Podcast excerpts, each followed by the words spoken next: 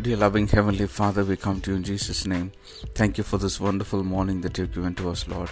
We offer ourselves as living sacrifices before the throne room of grace. Thank you, Lord, for the word which you've given to us for today. Yes, Lord, you will not hide your face from us, even as the Spirit of God is going to be poured upon your people. Yes, thank you so much. Lord, we pray that your Spirit will be poured upon your people in an immeasurable way, Lord Jesus. Lord, we pray that every soul will be revived, will be made to feel fresh, Lord, the anointing of the Holy Spirit, the power of the Holy Spirit will fill and rule each and every person, Lord Jesus. Let them experience an upliftment, Lord, a refreshment, Lord, rejuvenation, Lord. Yes, Lord, let every soul be revived, Lord Jesus, reignited with passion for your holy name.